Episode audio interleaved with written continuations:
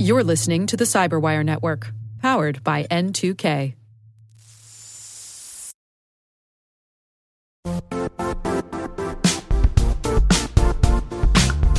The IT world used to be simpler. You only had to secure and manage environments that you controlled. Then came new technologies and new ways to work. Now, employees, apps, and networks are everywhere. This means poor visibility, security gaps, and added risk. That's why Cloudflare created the first-ever connectivity cloud. Visit cloudflare.com to protect your business everywhere you do business.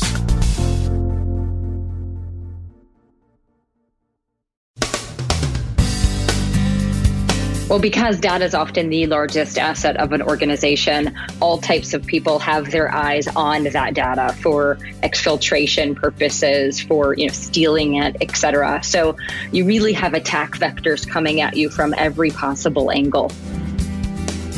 In this CyberWire special edition, we take a look at data-centric security, focusing on the security of the data itself, rather than the surrounding networks, applications, or servers. To help us on our journey of understanding, we've lined up a number of industry experts. Ellison Anne Williams is CEO of Enveil, a company that's developed cutting-edge encryption techniques. Adam Nichols is principal of software security at Grimm, a cybersecurity engineering and consulting firm. Mark Forrest is CEO of Cryptshare, makers of secure electronic communications technologies for the exchange of business-sensitive information. And John Prisco is CEO at Quantum Xchange, a provider of what they claim is unbreakable quantum-safe encryption. Stay with us.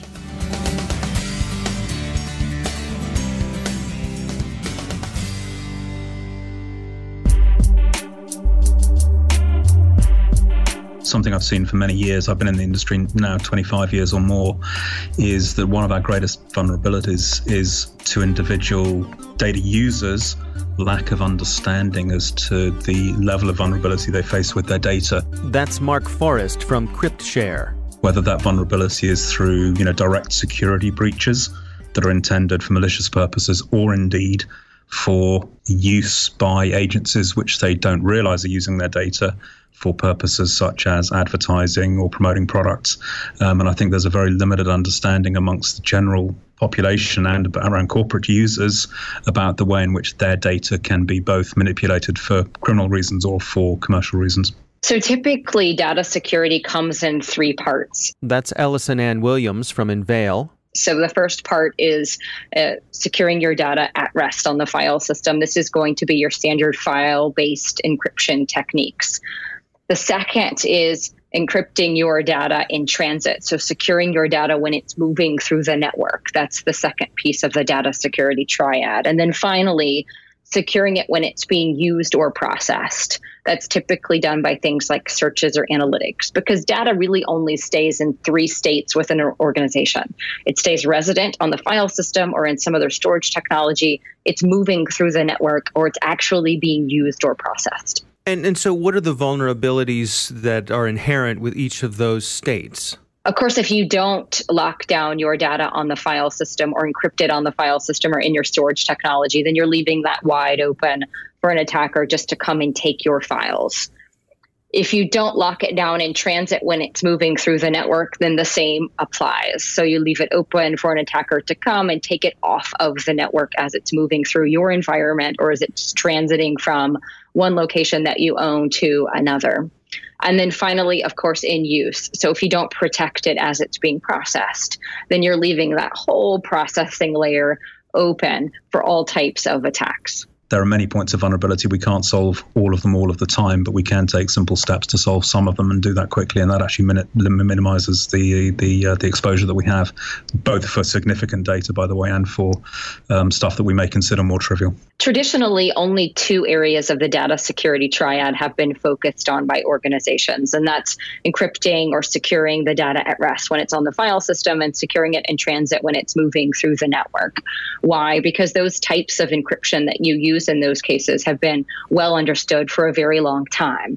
So because of that, you have a lot of solutioning going on in the commercial market around those two areas and a lot of choice for organizations. That third area of the data security triad has been far less solutioned over the years because the area of encryption that really deals with that has been very computationally intensive for a very long time. Does that mean that it just hasn't been available for you? It hasn't been practical to be used? Correct. So traditionally, the area of encryption that would apply to the usage of data and keeping that encrypted at all times during processing is a type of encryption called homomorphic encryption. It's a special type of encryption. It's not new. It's been around 40 or so years at this point, and it allows you to perform processing or operations on encrypted data as if it were unencrypted data. Historically, like I mentioned before, it's been very computationally intensive. A lot of work has gone into that field in academia, in some commercial organizations and research labs. And only recently have we really seen breakthroughs in that space. Now, help me understand, because I think it's a difficult thing for many people to wrap their heads around, myself included, which is, this notion of being able to do things to encrypted data without decrypting the data and getting an answer, I suppose, from that encrypted data while not revealing the original data. How do you go about explaining that to people? It's certainly a mind bender. You are correct. And it's really all math. So what I tell people is it sounds magical, it sounds impossible, but really it's just mathematics. So there are some very strong, well-understood mathematical principles that underlie that ability and allow all of that to move into the realm of not only possible, but now practical. So how do you prevent the original data being revealed by knowing the answer to the calculation that you're performing? So you make sure that as it's being processed, what's coming out of that processing, say if you're performing a search, the results of that search are encrypted as well. So there's never a point in time where your results for that search are, for example, in an unencrypted state, and then they become encrypted, the way that you traditionally seeing things like data at rest encryption operating. With this special type of encryption, homomorphic encryption, as you process over the data, what's coming out of that processing are encrypted bits. And you can't tell what's being selected and what's not being selected. That means that now they can make sure that their business processing of data is completely secure at all points during the processing lifecycle. So it opens up whole new worlds for things like secure cloud processing. So allowing people to migrate their most sensitive workloads and data to public cloud environments that are fundamentally untrusted locations and have them process there in a way that's completely trusted to that organization. Because of course, nothing is ever decrypted as it's being processed in that cloud environment.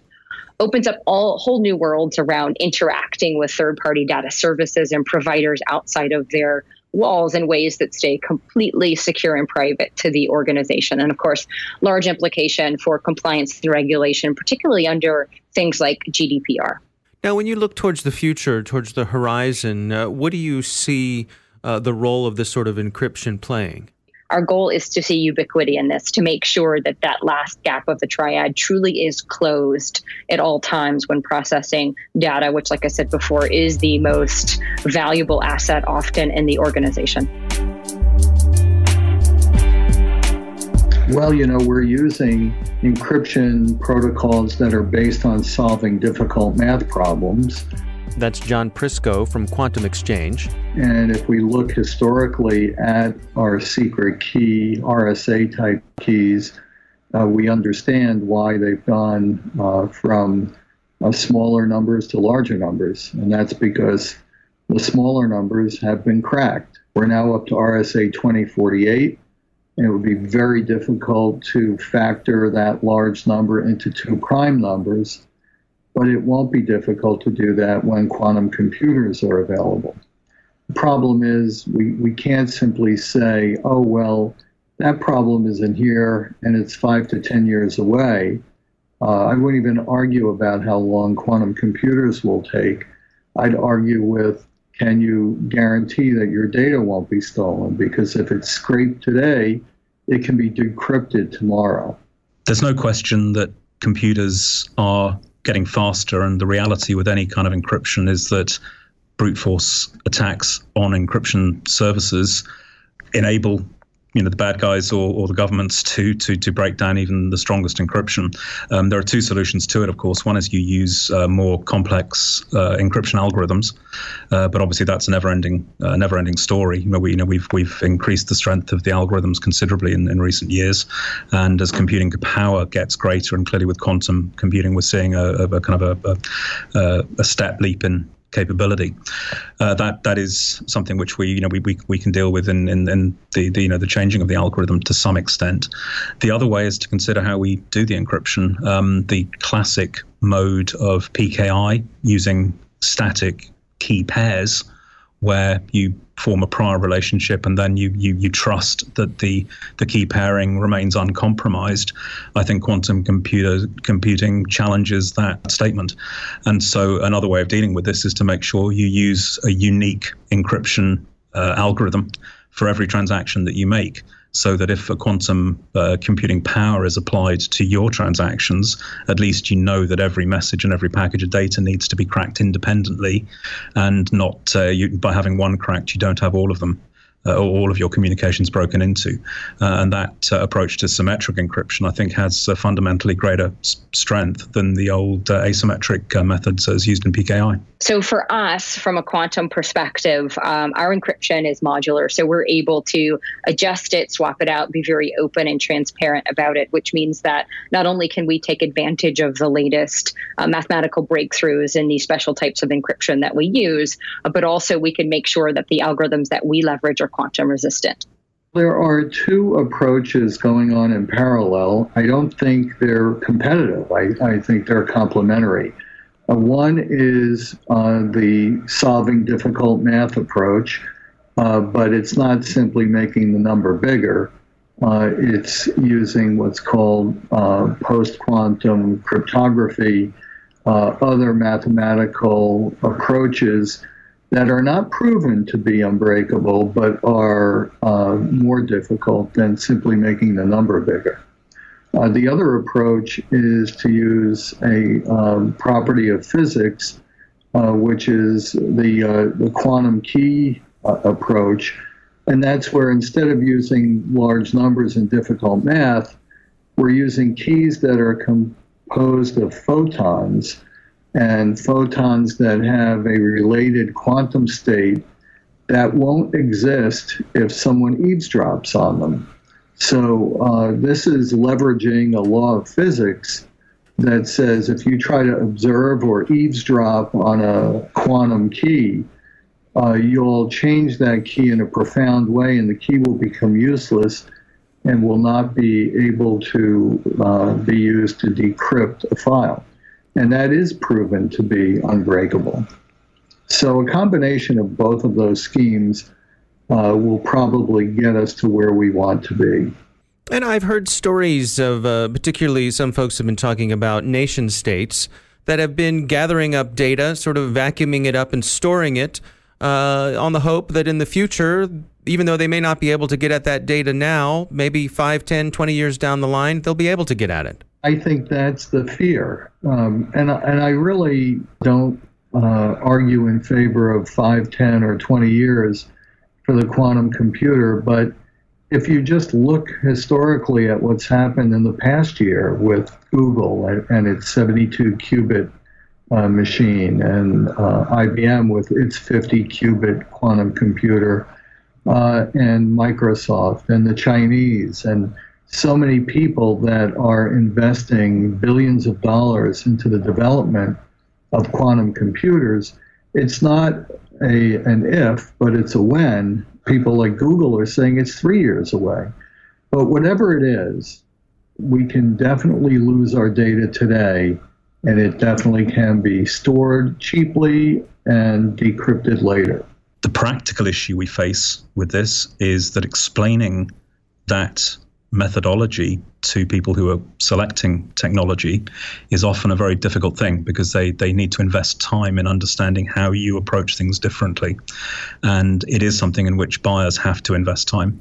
I think the days in which you would simply snatch a solution from the marketplace based on the claims of a vendor, whether it's Microsoft or anybody else, are long gone. I think there needs to be a rather more forensic analysis of exactly what these tools do and how they work and whether they match the use case of an enterprise.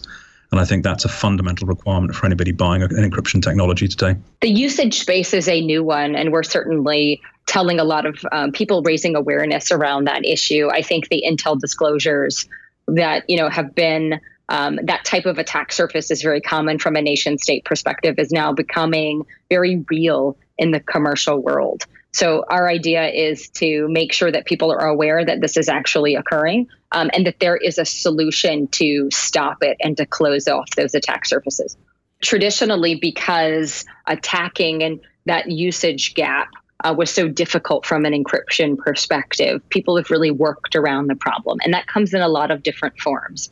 At one extreme, we see people simply calculating that they're willing to take that risk of processing sensitive data in the open, as it were. Moving along the spectrum a little bit, we see people that have built various types of fences around the processing of data, whether that fence is extremely large for an organization, something like a firewall, down to extremely small kinds of container security or even enclave types of solutions. The issue with those types of technologies from a fencing perspective is that when you break in through the fence, which all attackers can do at some point, the data and the operations inside as they're being processed are completely exposed. And then finally, we see people now trying to apply the encryption as it's become possible to keep everything encrypted as it's being processed. I think a lot of these techniques are terrific. They're better than anything we've seen before. But standardization will come slowly.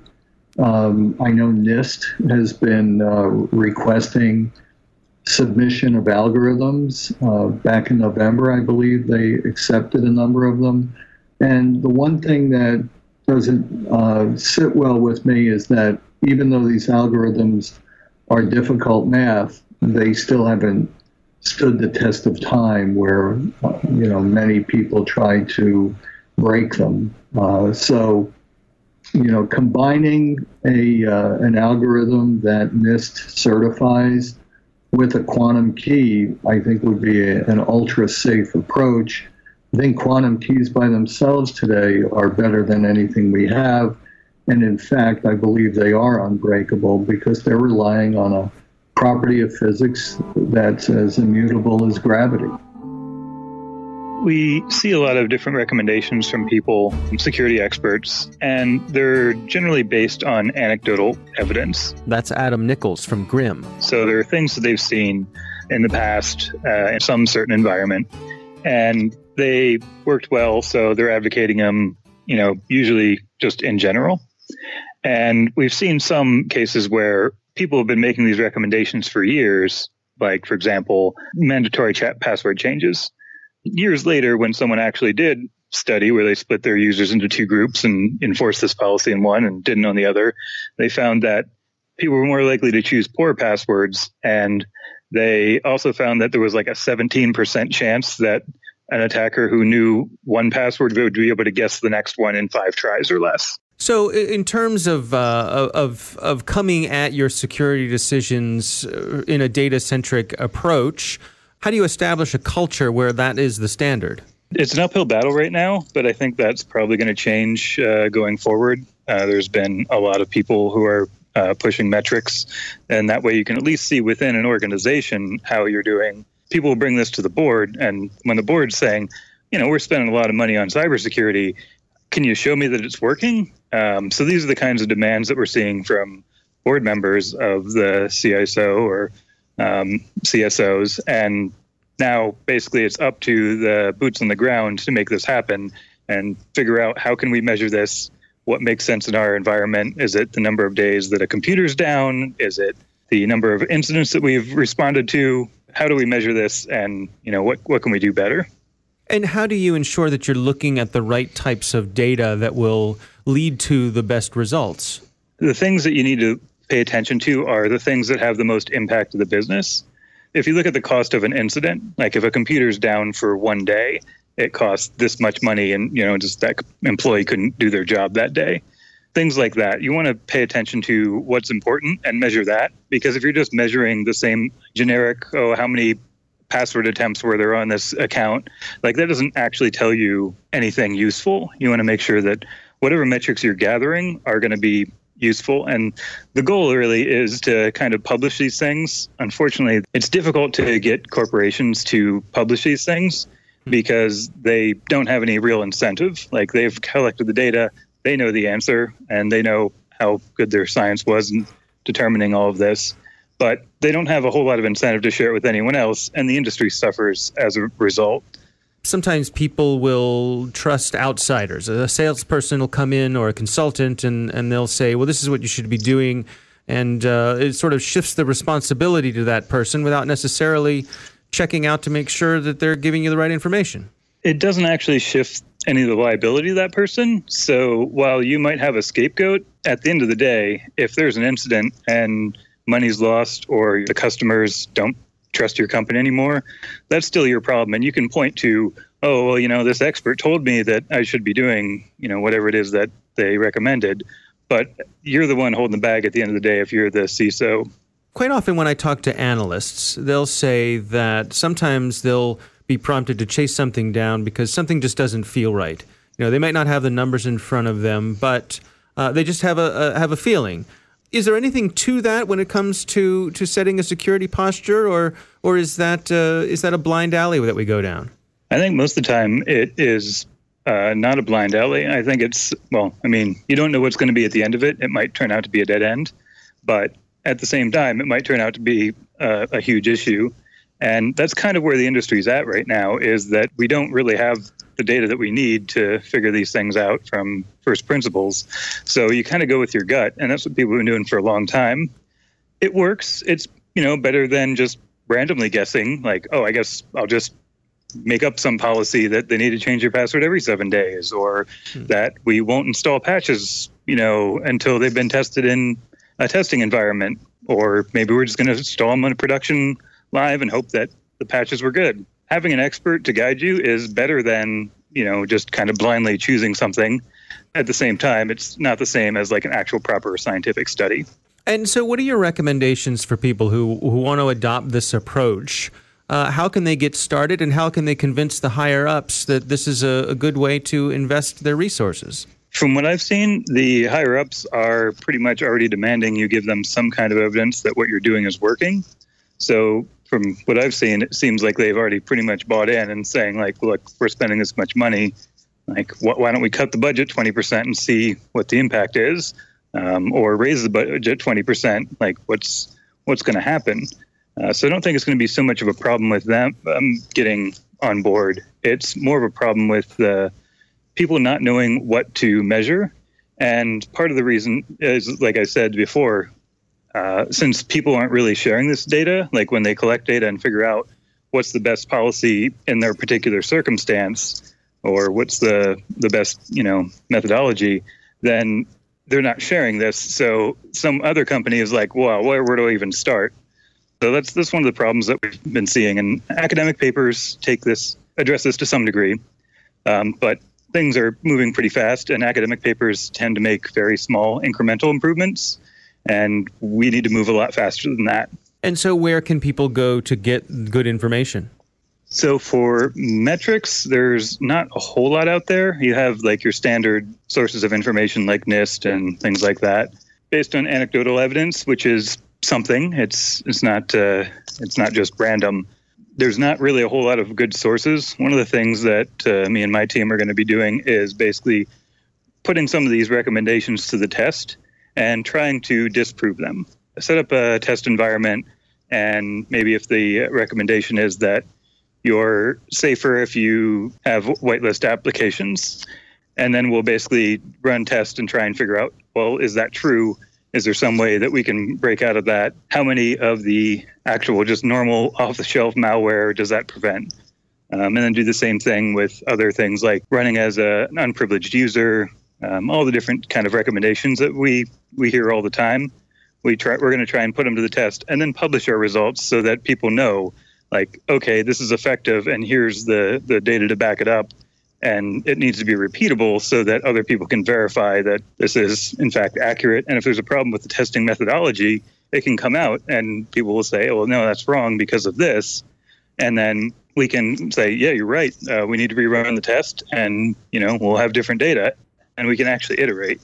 Whereas if people keep all these results secret, then it's going to be much harder to iterate and kind of improve as we go as a industry as a whole. Cybersecurity is still a young industry by all accounts, and other industries like medicine or engineering, like structural engineering, they at one point they were kind of doing it the same way, where everyone just kind of does their own thing, and you know people might share information once in a while, and sometimes they don't.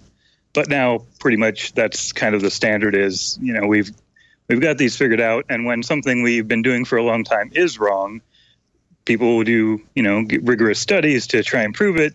And even then, it takes a while for it to be accepted as fact. Like someone else needs to verify it in another study and so on. So, yeah, the inertia factor is definitely going to be a difficulty. People should know what they're getting. So when they actually implement some policy or install some product, they should know something about it and like how effective is it in practice. Those are the metrics that we generally don't have right now. Ways of attempting to verify these, like you have your network security assessments and things like that to try and say, oh, well, this device was actually ineffective at stopping any of the attacks. We have that fairly well for products to some degree. For policies, it's still kind of the Wild West where you pick a policy and you're like, well, it seems plausible. It makes sense. Yeah, let's do it. And then that's pretty much the end of it. Until that bridge collapses. Exactly. Yeah.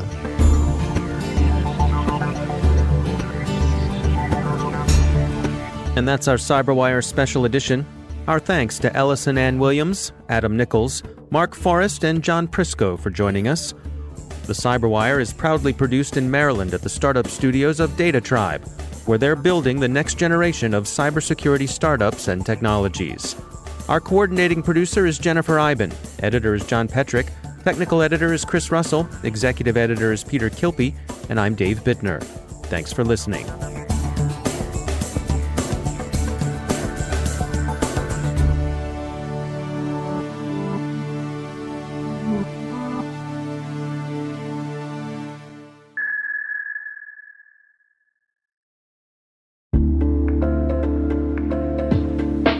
Hey all, Rick here.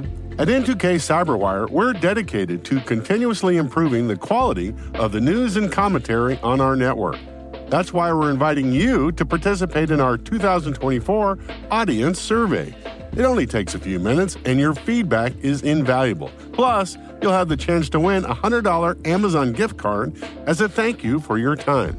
Head on over to cyberwire.com/survey. That's cyberwire.com/survey. to share your feedback now.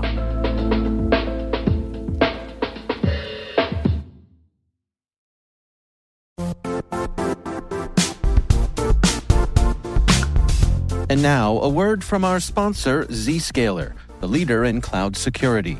Cyber attackers are using AI in creative ways to compromise users and breach organizations. In a security landscape where you must fight AI with AI, the best AI protection comes from having the best data. Zscaler has extended its zero-trust architecture with powerful AI engines that are trained and tuned by 500 trillion daily signals. Learn more about Zscaler Zero Trust plus AI to prevent ransomware and AI attacks. Experience your world secured. Visit zscaler.com/zerotrustai.